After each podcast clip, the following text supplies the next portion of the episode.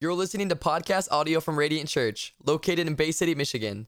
For more information on Radiant Church, you can check us out on www.radiantbc.com or follow us on social media at Radiant Bay City.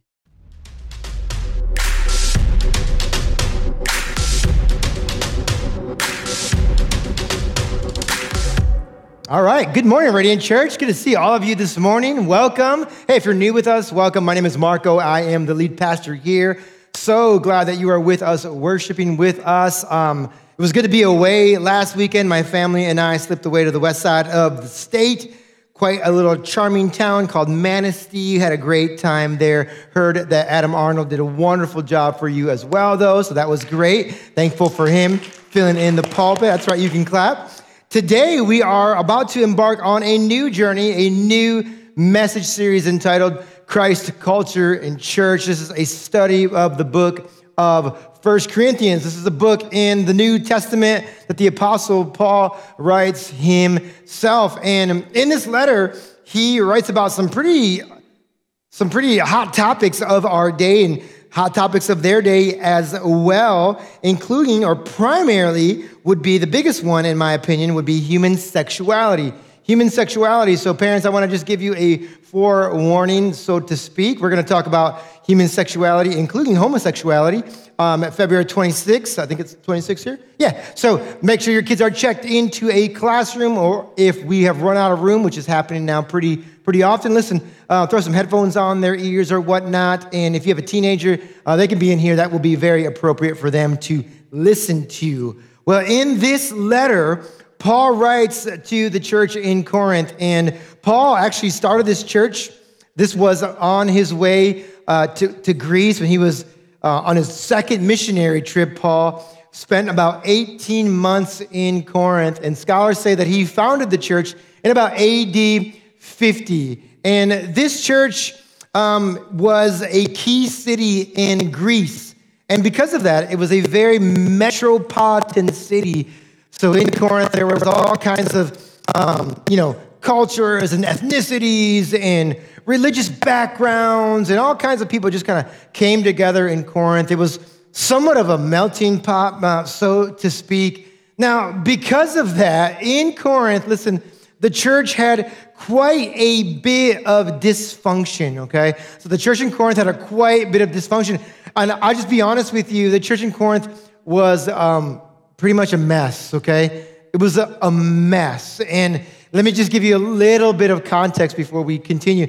So in the church of Corinth, the people in the church who were Christians in the church, many of them were guilty of sexual immorality. They were sleeping around with people who weren't their spouses, or they were unmarried and having sex with different types of people and whatnot. And so they were guilty of sexual immorality.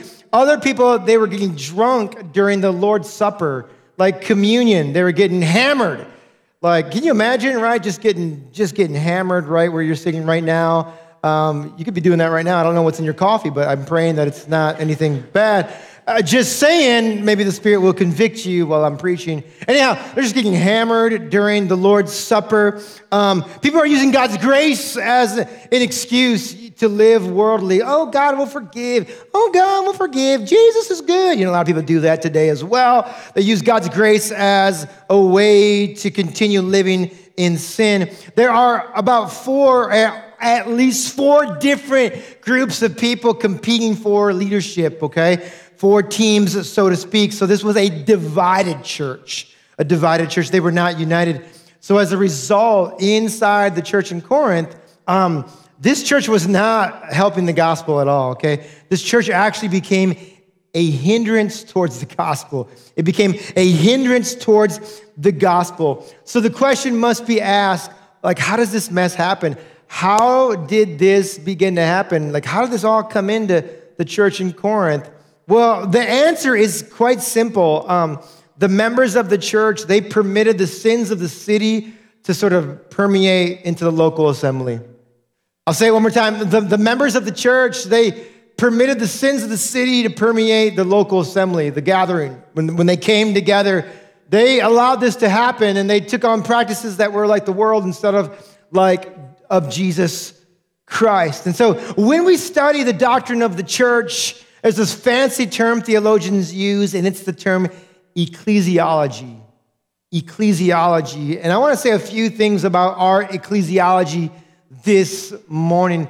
I think we can learn something really big just from the get-go when it comes to the study of the church, and it's this, is that when the church looks too much like the world, trouble ensues, right? And when the church looks too much, when you can't tell the difference between the church and the world, I'm not talking about leaders, I'm talking about the people who go to church. That's what I'm talking about.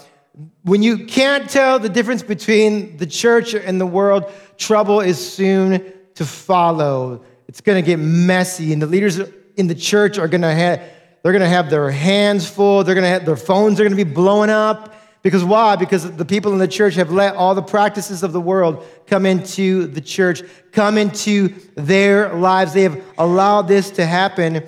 And the church will be deemed ineffective if that's what happens in our church, right? If we let all the sins of the world permeate into our church.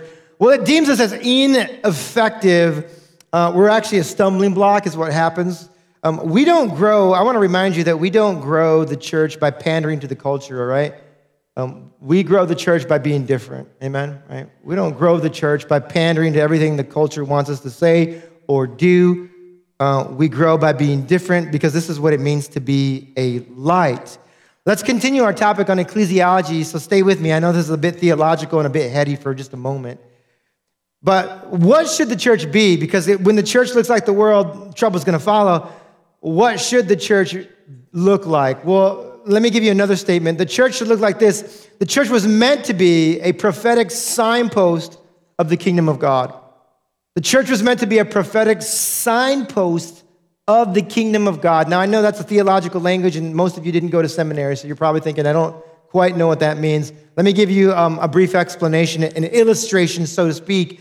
Dr. Tony Evans, I heard him give a brilliant illustration on what the church is this week. Dr. Tony Evans is a prolific writer. He's got all kinds of books. Leads a humongous ministry in Dallas, Texas. And he compared the church to that of like a U.S. embassy. Now, a U.S. embassy, embassies are actually strategically placed all over the world in foreign countries. Now, the mission of a U.S. embassy is to promote and advance the interests of the United States and to also protect and serve the citizens of the United States living in that foreign country. So hear me for a moment here. Dr. Tony Evans says the church is like a U.S. embassy strategically placed here in our cities, here in the world. What he means is this, is that the church, listen, is not called to promote and advance the world and the cultures of the world. The church, rather, is called to advance kingdom initiatives, the gospel of Jesus Christ, right? So there's these gatherings, these pockets of people that gather together strategically in our city and then around the world. This is what the Bible calls the ekklesia, right? Ekklesia, and it just simply means the gathering, assembly, joining together, kind of alludes to that anyways. This is the same word that shows up in the Old Testament translation of the New Testament, or excuse me, the Greek translation of the Old Testament, which is known as the Septuagint. The Septuagint. So that word ecclesia shows up in the Old Testament whenever you see gathering or assembly, and it is the word, guess what, that we get for church. Church. So the church is not a building, the church is not a denomination, the church is actually what? A gathering. It's an assembly of God's people. And the church actually is called to live out kingdom initiatives to advance kingdom culture, not the world's culture. Let's be very clear on that today. So when people come into our church or to any gospel, Bible-believing church, what they should taste is this. They should receive a foretaste of the kingdom of God. They should receive a foretaste of the kingdom of God. Now you're wondering, okay, I don't know what that means either. Let me explain it like this. Listen, to say it simply, that when people come into a local church, what they should experience is a little slice of heaven. A little slice of heaven. What do you mean, Marco? I mean this. I mean, people are praying with each other. They're gathering around. There's tears of praying, worshiping, right? There's miracles happening. There's marriages over here being restored. And somebody with cancer is getting healed over here. And somebody who's sick over here, their body all of a sudden is being healed. And they walk in and they see people getting along of all ethnicities and socioeconomic backgrounds. And they're like, wow, how is this that this can happen in one, under one roof? And it's a, what is it? It's a foretaste of the kingdom of God. His rule and reign being established among us in the here and now. That's the kingdom of God.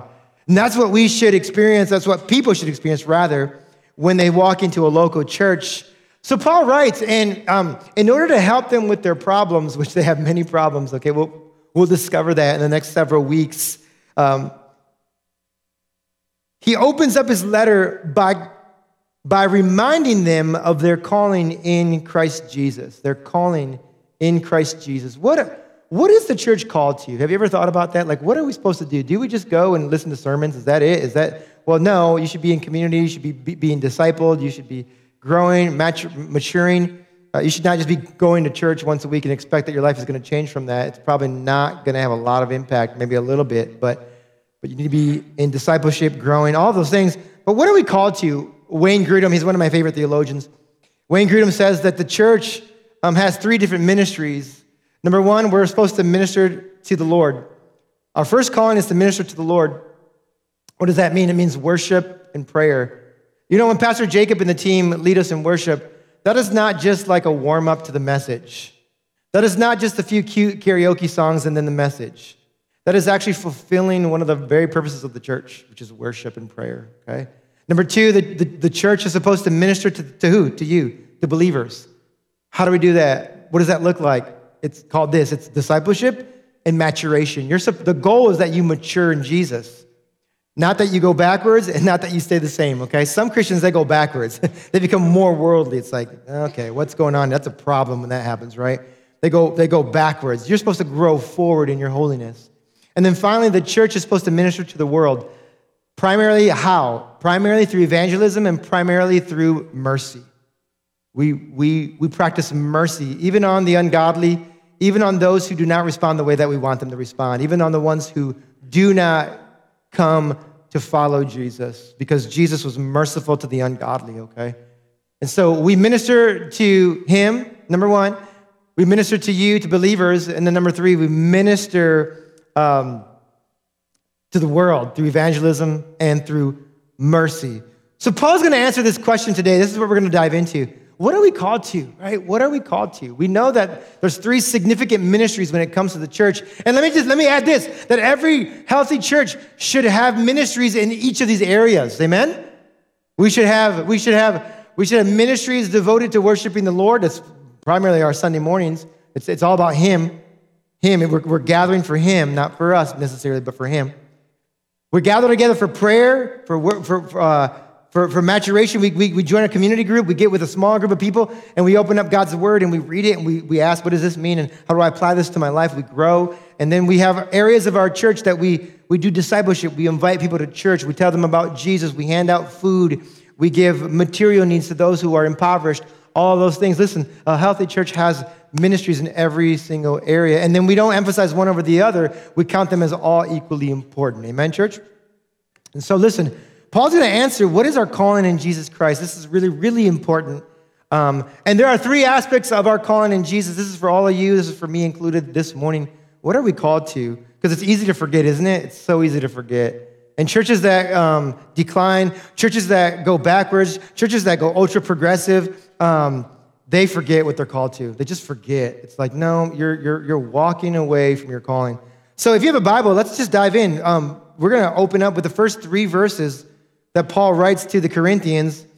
1 Corinthians chapter 1, we're going to begin in verse number 1, and we'll have the words behind me as well. Paul writes, he says this, Paul, called to be an apostle of Christ Jesus by the will of God, and our brother Sosthenes. Let me just say something quick about Sosthenes. He was a synagogue ruler in Corinth, and it's likely that he came to faith under the preaching of Paul. So now he's a co-worker with Paul, by the way. Let's keep going. Verse number 2, to the church of God in Corinth, to those sanctified in Christ Jesus and called to be his holy people, together with all those everywhere who call on the name of our Lord Jesus Christ, their Lord and ours. Grace and peace to you from God, our Father, and the Lord Jesus Christ. Okay, what is Paul reminding of us this morning? What is the church called to? What are you and I called to? We're going to be reminded, Paul's going to tell us, but before we do that, let's go ahead and pray, and then we'll dive into the message. Father in heaven, we love you, and we thank you so much for your goodness. Too good to not believe, Lord. That's the phrase that comes to mind as we sang this morning. You're too good to not believe. You're too good in the sense that you forgive sinners, that you practice mercy, God, to those who are ungodly. You're patient, Lord, for those who run away from you, and you're kind, God, to the sinner. Lord, thank you for your kindness because it leads us to repentance, God. Father, would you, by the power of your Holy Spirit, come and open blind eyes this morning? Come and soften our hard and stubborn hearts. Father, would you unlock deaf ears in this place? Would you heal marriages that are falling apart, hanging on by a thread? Would you humble those who are boastful among us? Would you speak by your word to our hearts, corporately and also individually, because only you know where we are at as individuals? Father, by the power of your Holy Spirit, come and heal broken bodies. Any of my brothers and sisters right now who have had or have a disease, Father, healing in Jesus' name. We pronounce and declare healing on our brothers and our sisters in Christ. We thank you for the blood of Jesus, that by his wounds we are healed. So we continue to pray for our brothers and sisters who are sick among us, who are fighting disease, perhaps addictions or depression, anxiety, as Pastor Jacob prayed earlier. Father, do a work, a mighty work among us. For your word says that when we gather together there, you are uniquely present. Father, I believe you're present right now by the power of your Spirit. So come and do only what you can do. We love you. We worship you. We pray this in Jesus' name. Amen. Amen. Amen. All right, here we are. We're in Corinth, you guys. It's Sin City, a.k.a. Vegas on steroids, okay? And Paul's reminding the Corinthians of what they're called to. He's reminding Christians, all of us this morning, what are we called to? This calling has three different aspects. Let me break it down for you. Number one, Paul reminds them that they are called to be holy. Here it is, church. Called to be holy. You are called to live a holy life. That's right. Let's look at verse number 2. For the church of God in Corinth, or to the church of God in Corinth, to those being sanctified, being made holy, literally is that word, in Christ Jesus and called to be his holy people. His holy people. Church, have you ever heard the expression holier than thou? Have you ever heard the expression holy roller? It's like, it's not a term of endearment, by the way, okay? She's so smug. She's like, oh, here she goes again. Everything is a prayer for her. She just walks in speaking in tongues. Wonderful. Here she goes, right? It's just like, oh, like, It speaks of a smugness and an arrogance for some people. Some people who think that they're morally superior than other people, right? That's what this term is referring to. Now, these are pejorative comments, and they've been made of the words holy and holiness. And what happens is that because of these terms, they have made holiness very unpopular to even the church. Even the church, they've made holiness very unpopular even to the church. And listen, I want to remind you this morning that holiness is actually a wonderful word. It's really a wonderful word. It's a beautiful word. God's people and his church, we're called to be holy people, to live holy lives. Now, that term, I recognize the culture that we live in right now. That term holy just seems like a church word to some of you. You're like, what does that mean? Just behave well? Well, kind of. But let's get down to the root of what it actually means. So in the Old Testament, it starts there because that's obviously comes first. It was a word that was used to describe the priesthood. Listen, the priesthood, Aaron, remember he was a high priest? The priesthood and everything involved with worship. So when it came to the priesthood and everything involved in worship, it was described as being holy. Holy, it denotes this, church. separation from everything that's ceremonially unclean. So I want you to think about, I know this is hard for us because we're far removed from the Old Testament culture and time. But listen, think of the Old Testament and the priesthood who would come and enter the temple or the tabernacle, and they would worship God, and there would be rituals and there'd be sacrifices. The word holy actually speaks of this idea of separation. Separation first, okay? Of worship and everything that was involved with worship, and to be separated from everything that was ceremonially unclean, okay? Now, the second aspect to the word holy is actually the word devoted. It's actually the word devoted. Now, to devote yourself to something is to concentrate on a singular pursuit or focus.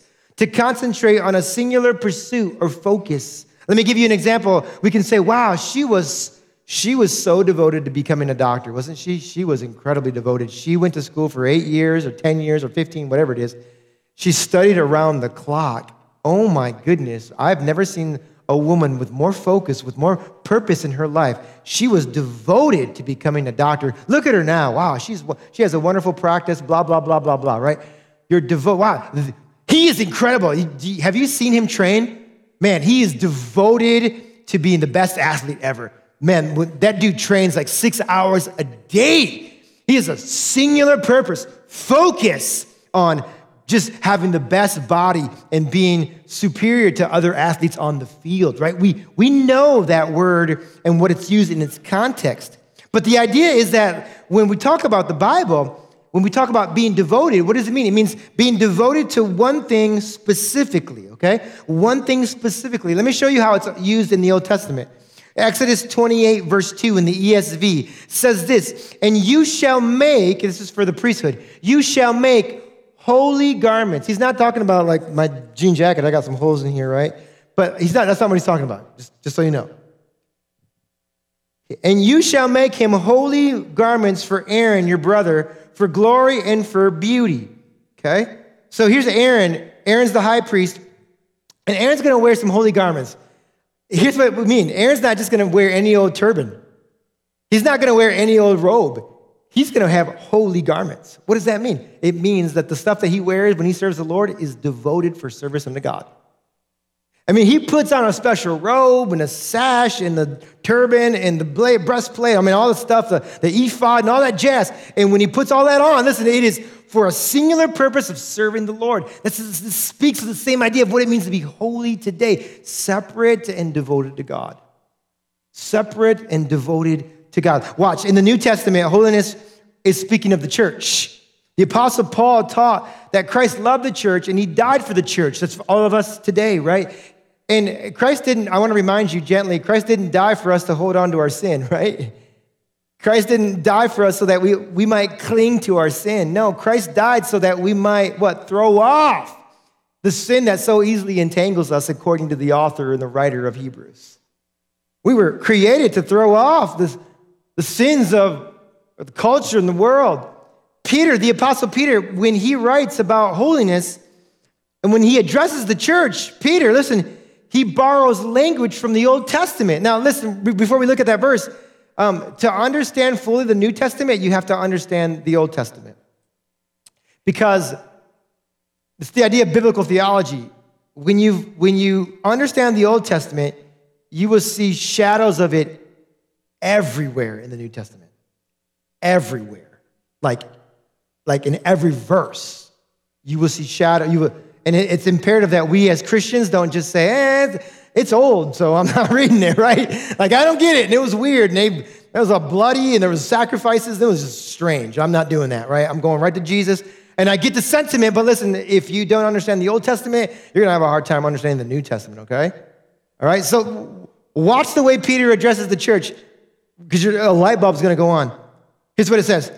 Peter, New Testament. But you, 1 Peter 2:9, but you are a chosen people.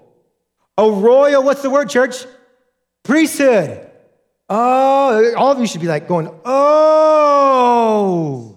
Like the light bulb should be going on. Why is he calling the church a priesthood? Because this is what Peter was a good Jew. This is what he would know of, the priesthood. Holiness is about what? a people group dedicated to service and devotion to the Lord. And Paul's saying, you're like those Old Testament people. That's you, church. That's what Peter's saying. I said Paul, sorry. A holy nation. Hey, I live in the United States. I love my country. God bless America. I'm all for that, okay? And I don't want to live anywhere else. But listen, did you know that God's people are called into themselves, unto themselves as their own nation? Isn't that wild? It's true. Like for Christians all over the world, like we're one people, we're a nation. It's amazing. God's special possession, that you may declare the praises of him who what? Who called you out of darkness into his wonderful light. People of God are coming out of darkness and they're coming into Jesus' marvelous light, right? Now I get it. While we are in this body, we still sin. 100% understand that. But I want to remind you, church, that our journey, you guys, is one about holiness. It's learning and becoming more like Christ in all that we do, okay? More like Jesus, casting off any unclean or impure behaviors, walking in the way of Christ. That's what we're called to do. And listen, I said it earlier, when the church starts to look like the world more, we got a big problem. We got a huge problem. We got a big mess on our hands, too. It's a major mess, right? Growing up, so I didn't grow up as a Christian, okay? I didn't get saved until I was 26, I think, 27, 20 years ago or so. Just chill. And so when I was in high school, I had a group of friends. It was junior year high school. I'm gonna take you back. And in high school, we had a friend who was 21 years old. He was our older friend. So guess what he did for us? He got us beer, that's right. He got us alcohol, right? And so here's the deal. All we had to do was pay for his beer and then give him a little extra, like another $10 bill. And brother would slip us the wine coolers, the tequila, whatever it was, right, that we wanted. So we had the bonfire was way out back, and we'd all go to the bonfire, and then we'd have the booze, we'd get the alcohol. And in my group of friends, don't tell anybody this, by the way. Our group of friends, we'd have a good old time drinking wine coolers, shots, whatever, and we were getting drunk. And we had a friend though. He was a believer. I think it was genuine, and he loved us, and he hung out with us very often. I mean, he was a good friend of ours. But he never did what we did. Like, he didn't drink, he didn't get drunk. So while all of us were getting hammered, he was like sober, and he would laugh at us and make fun of us, right? But what we would do is we would make fun of him. And we would pressure him. Come on, man. Come on, just one shot. Come on, dude. Come on, come on. And we'd call him names that I can't repeat, right, in church. And so, and he would just laugh it off. He would make fun of us. You guys are morons, whatever. But I love you guys, right? And we would get so frustrated because we just wanted him to do what we were doing.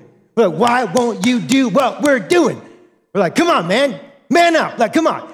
And he would just laugh it off, and we gave him a hard time, right? And so I would let out my frustration on him. I was my anger, but the idea was, can I tell you what really was going on in my own heart? In my own heart, the Holy Spirit was convicting me. Even back then, the Spirit of God was convicting me of my sin. He was showing me, this is not what you were created for. You weren't created to fill your body with booze and walk around stumbling and incoherent and swearing and cuss language. And what are you doing? And I'm like, oh, it's a good time. It's a good time, God. God's like, you don't know what a good time is until you've experienced me, right? That's true. So for so many in our culture, right, alcohol just becomes a way to numb the pain in our lives, right? But I want to why am I telling you this story? Number one, it's funny. Number two, listen. I always left our hangouts wondering what was wrong with me. Why couldn't I just do what he was doing? Now, I never expressed that verbally, but I wondered it in my head. Why can't I just do what he's doing? What does he have that I don't have? I say this because sometimes the church believes a lie.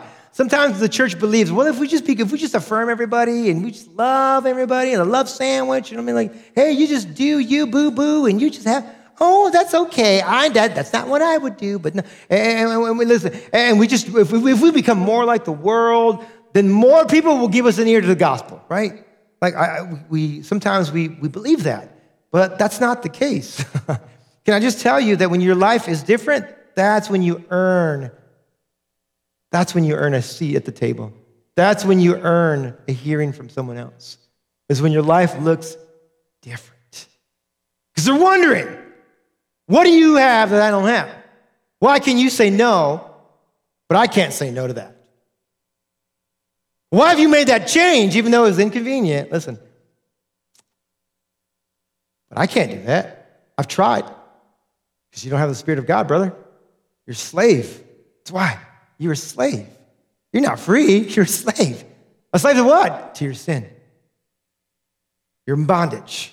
And sometimes the church believes, if I just act more like the world, people will give me an ear for the gospel. But I want to just say this, church, if you're not living differently, if your sexual practices look just like everyone else, if you say you love Jesus, if you say you, Radiant Church, changed your life, but you're still doing what everyone else would do, at some point, people just don't take you seriously. But some people laugh it off. And they might not say it to your face, and they might think it's cute, it's trite, it's cute, you have Jesus. Yeah, just like you have that thing right there. That's cute, you go to church. It's cute. They won't give you an ear, though. Why? Because if it hasn't changed you, why would they believe it can change them?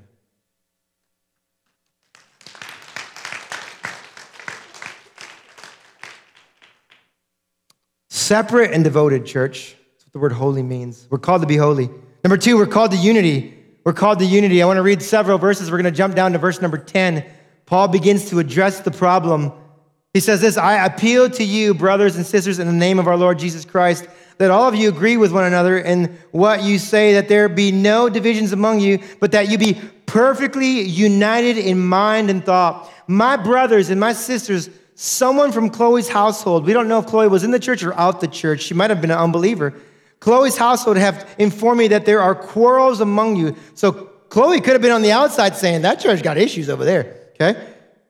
Chloe's household informed me that there are quarrels among you. What I mean is this, one of you says, I follow Paul. Another says, I follow Apollos. Another, I follow Cephas. Still another, I follow Christ. So there's divisions, this is what I mean, divisions among them. Is Christ divided? Paul's about to get into them now, just be ready. Is Christ divided? I don't think so, right? Was Paul crucified for you? Paul's like, I wasn't crucified for you. Were you baptized in the name of Paul? I thank God I did not baptize any of you fools except Gaius or Crispus and Gaius. That was New Marco translation right there. So, so no one can say that you were baptized in my name. And then I love this. Paul's hilarious. He's like, oh, wait a second. I have an afterthought. Oh, okay, I baptized the household of Stephanus. Beyond that, I don't remember if I baptized anyone else.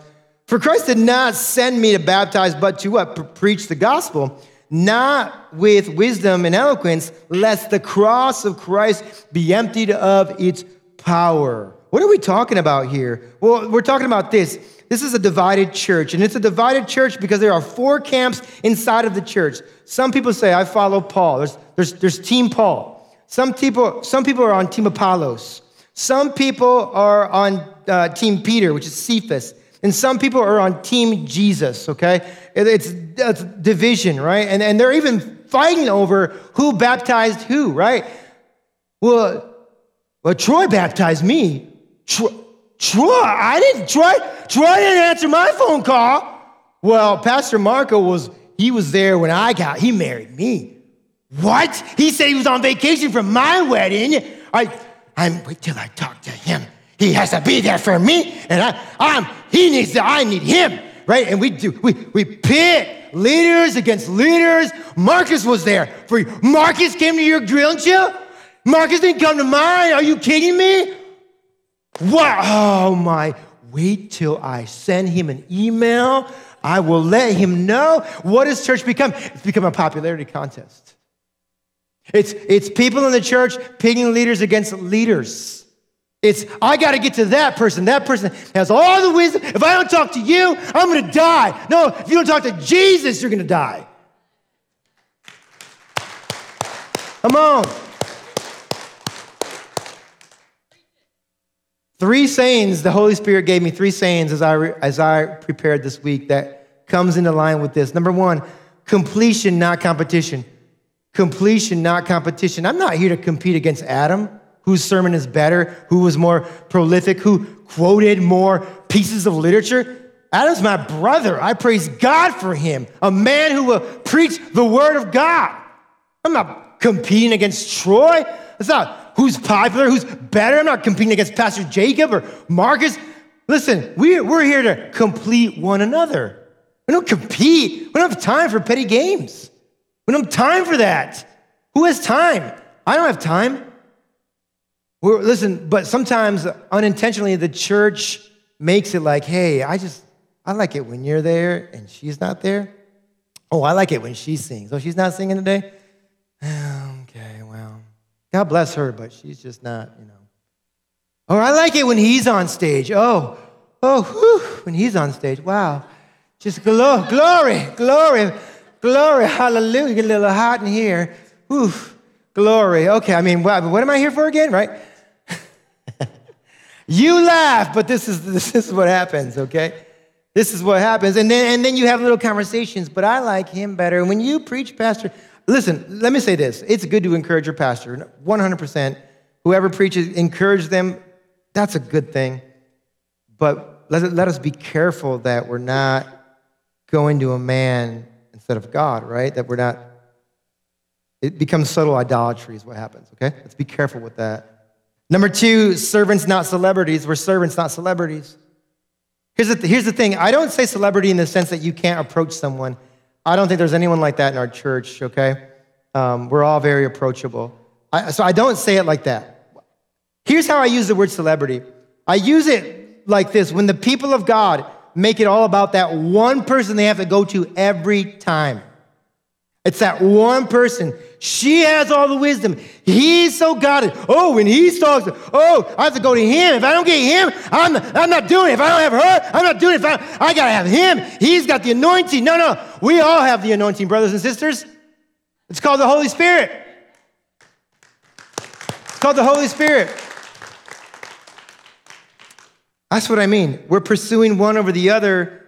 And again, we got to be careful it doesn't turn into something demonic or subtle idolatry. Number three, fellowship, not popularity contest.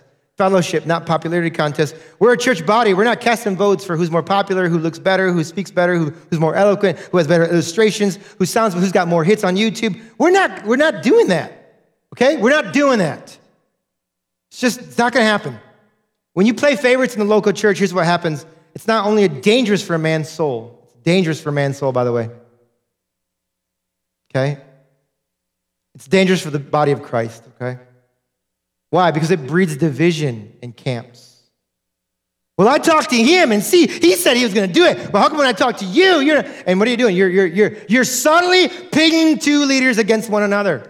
And you're simply going around getting the answer that you want to get. It's happening. We see it, like we know. Leaders know, we talk. Okay, we know. We got to be careful. The church, we don't do this because why? Because then we become divided on a personality rather than united in Jesus Christ. This is what Paul's addressing. This is super relevant for our church today. I think another way that this divisiveness enters into the body of Christ or into believers is when a person is so focused on a man's ministry, right? Here's what I mean, where they say, well, and it's okay to have preachers that you listen to. I'm not against that. But when they say, well, I listen to him and I watch all his YouTube videos and he's amazing and I love his ministry. And it's like, and I give to his ministry, I even tithe to his ministry. I'm like, you're not even tithing to the church. What's going on here? So that's a huge issue. I will speak against that. Huge issue. Not biblical ecclesiology. The idea is, listen, sometimes Christians are following a man's ministry on YouTube and not belonging to anybody though. That's dangerous. That's unhealthy. And I just condemn that. I'm just going to be honest with you. And then here's why you do it. Can I just tell you why you might do it, though? Here's what's attractive about that. Here's what's attractive about it. When you do that, you don't have to see that person's imperfections up front. So guess what? It's all romantics, baby. The Christian faith is all romanticized. But when you come here and you see me and you talk to our leaders, you realize you're going to get offended by one of us. You realize that we're not perfect. You realize, and then you're going to have to deal with it. And then I'm going to have to deal with your sin because you're going to get on my nerves. It's going to go back and forth. And guess what? Listen. This is what we're called to, though. We're called to what? Forgive one another, to bear with one another. That's what Paul says in Colossians. Forgiving each other as Christ forgave you. In Ephesians, Paul says this. So listen, of course it's sexy to follow YouTube preachers because you're not there. You're not serving. You're not doing anything. You're in your cozy couch. You don't have to see his imperfections. You don't know what's going on behind the scenes. And I'm okay. Hear my heart, church. I'm okay with you watching other preachers. And occasionally I don't really listen to anybody, but I occasionally listen to some stuff like, clips online or whatever, but that's about it. The reason I don't do it very often is because I don't want to be an echo. I want to be a voice. So God's called me to be an echo in this generation, not to be, he's called me to be a voice in this generation, not to be an echo. And so I'm weary of too many Christians like, I follow Prophet Bob. Well, none of his prophecies came true about Trump, so why are you following him again? What the crap? I mean, come on. What are you doing? Don't follow Prophet Bob anymore. And don't give to his ministry because you don't know him. Okay? Be here. Be present. It's okay to follow people occasionally, and I get it. If that offends you, whatever. Okay? All right, let's keep going. Number 3, Paul calls us to glorify God.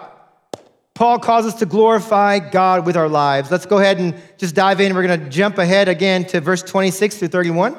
And let's read that together, church. We'll look at that. It's behind me. Brothers and sisters, think of what you were when you were called. He's reminding them of where they came from. Not many of you were wise by human standards. Not many were influential. Not many were noble birth. But God chose the foolish things of the world. This is really good stuff right here, you guys. This is really good stuff. God chose the foolish things of the world to shame the wise. That is good. God chose the weak things of the world to shame the strong. God chose the lowly things of the world and the despised things and the things that are not to nullify the things that are, and that no one may boast, so that, for the purpose of, that no one would boast before him. It is because of him that you were in Christ Jesus, who has become for us wisdom from God. That is our righteousness, holiness, and redemption. Therefore, as it is written, let the one who boasts, boast in the Lord. It's beautiful. Really, those are profound words from God. Paul's reminding the Corinthians this. He's reminding them of who they were, that they weren't wise, they weren't mighty, they weren't influential. And God called them, or God did not call them because of who they were. He called them despite of who they were, okay? God chose the foolish things of the world, the weak things of the world, the base things of the world, the despised, to show the proud their need for salvation and their need for grace, to humble those in our world and our society that are proud, who mock God, who think they have all the answers, who celebrate all worldly things. Let me remind you here, our world celebrates, admires social status. Our world admires financial success, right? Our world admires power. Who has power? Our world admires influence, achievement, money, all of those things. And those things don't necessarily have to be bad in and of themselves. But the problem is we have to remember that none of those things can earn for us eternal life. None of those things. You can have power, you can have wealth, you can have the best business in the Tri-City area, the Great Lakes region, and none of those things. You can have the nicest cars, and I like nice cars. Pick me up in your nice car, please, okay? It's great. And we'll ride together, put the windows down, the top down, and I'm going to celebrate. I'm going to praise God for your nice car. Nothing wrong with that, for real. But we have to remember those things do not ensure eternal life for us. Those things the world celebrates, those things the world bets on. And listen, God does not celebrate those things. He's not betting on those things, okay? The wise of the world, they cannot understand how God can change a sinner into a saint. And they cannot duplicate that miracle as well. And so it leads to great frustration with the worldly. In other words, Paul is saying this, that God filled the church at Corinth with people who amounted to very little. by human standards in order to demonstrate that those standards were all wrong. Those standards were all wrong, okay? The goal of this demonstration was plain. God wanted to make sure that no one would boast before him. No one would boast before him. And church, let that be just a lesson for us, a reminder for us, church, that if we build our lives on the wrong things, we're going to end up empty-handed. If all of our time and if all our priority go towards the wrong things, listen, you're going to end up empty-handed. You're going to be really, really disappointed as well, right? If your focus is power, money, success, more influence, and that's all you're focused on, listen, you're building your life on the wrong things. It's really building a house on sand. And the storm's going to come and your house is going to crumble. It's going to fall.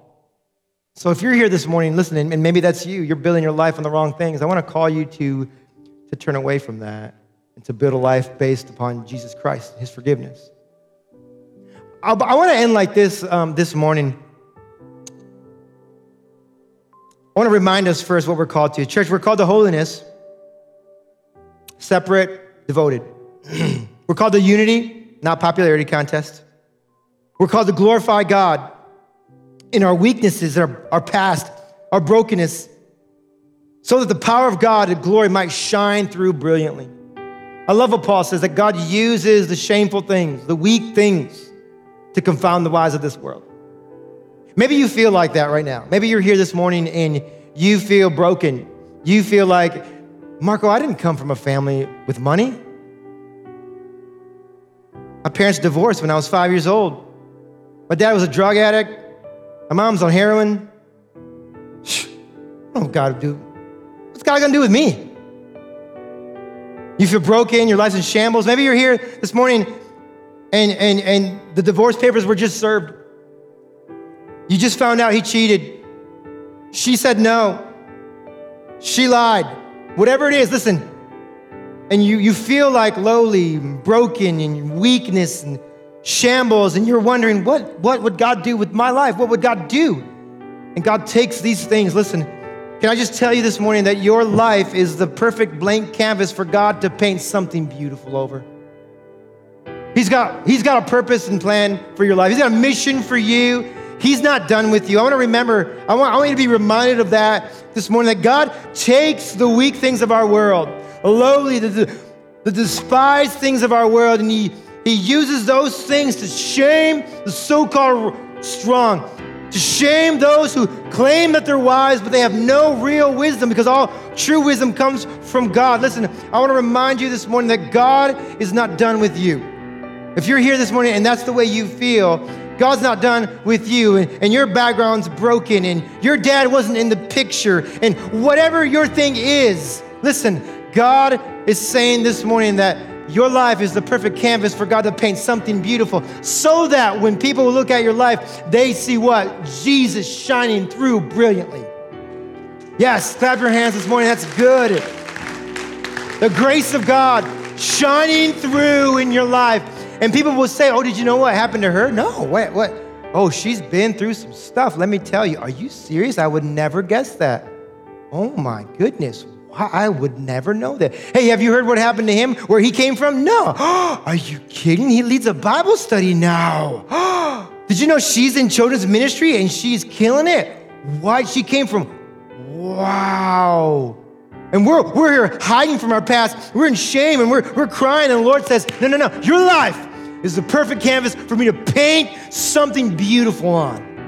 God wants to do that. He's reminded me of that this morning to remind you. God wants to do a work in your life. God's come to take the lowly things, the despised things, the things that were shameful, listen, and do something beautiful, to use your life so that through all the cracks in you, listen, that his light would just shine brilliantly out into the world.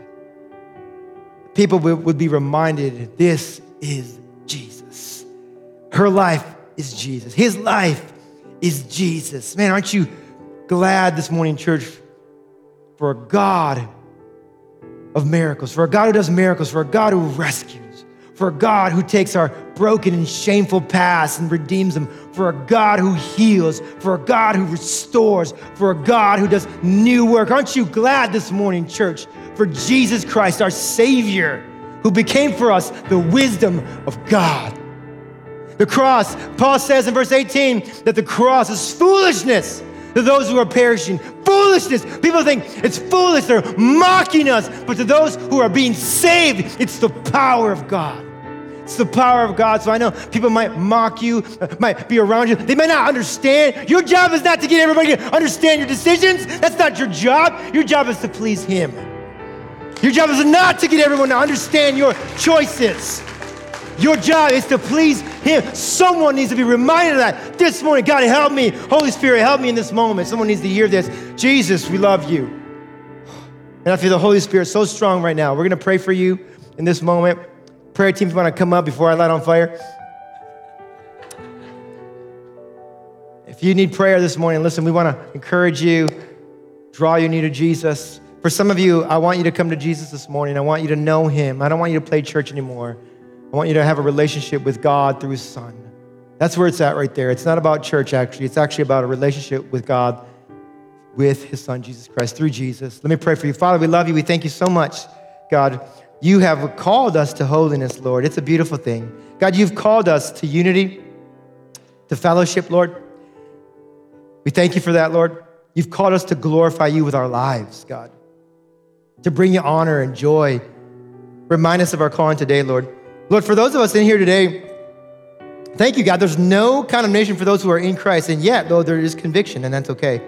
So for those of us who have walked away from our calling, convict our hearts and make us turn away from those things, Lord. No explanations, no excuses, God. Let's just turn away, God. Let's honor you today. What a difference that would make, not only in our lives, but what would our families say? What would our kids say? What would those who love us say? What would those who follow us on social media say? Man, they might say something about you, and that would be wonderful, God. So remind us, God. God, thank you that you take the things that are broken in our lives, our past, our wounds, the things that we're ashamed of, Lord, and you build, paint, create something beautiful through Christ who's forgiven us. Father, do a new work right now. Holy Spirit, I just want to, just for a moment, Spirit of God, come on, minister to our hearts. Holy Spirit, in this place. Come, Holy Spirit, and have your way. Come and heal lives. Come, forgive sin. Come and bring restoration to marriages. Come, Lord Jesus. Come and soften hearts to forgive the other. Spouses you haven't forgiven, you need to forgive. Today's your day. The Spirit of the Lord would say, it's time to forgive. It's time to forgive. It's time to begin that journey with God. Bitterness, don't let bitterness grow up in your heart. It turns to hatred and murder. It's time to forgive, the Lord would say. Those of you who you're searching, the Spirit of God would say, don't look anymore. You found Him. God is here. Jesus is here. Those of you who, for the sake of other people, you've been passive. You're weak. It's time to grow strong. It's time to be strong. It's time to take the reins. The Lord would say, take the reins. It's time to lead your family. Stop trying to be so concerned with offending other people. Stop trying to make sure everyone's happy in the house. It's not about that. It's time for you to lead. Come, Holy Spirit, and do a work in this life, in this church, God. Jesus. We thank you for all things, God. We praise your holy name, and it's in the name of Jesus we pray.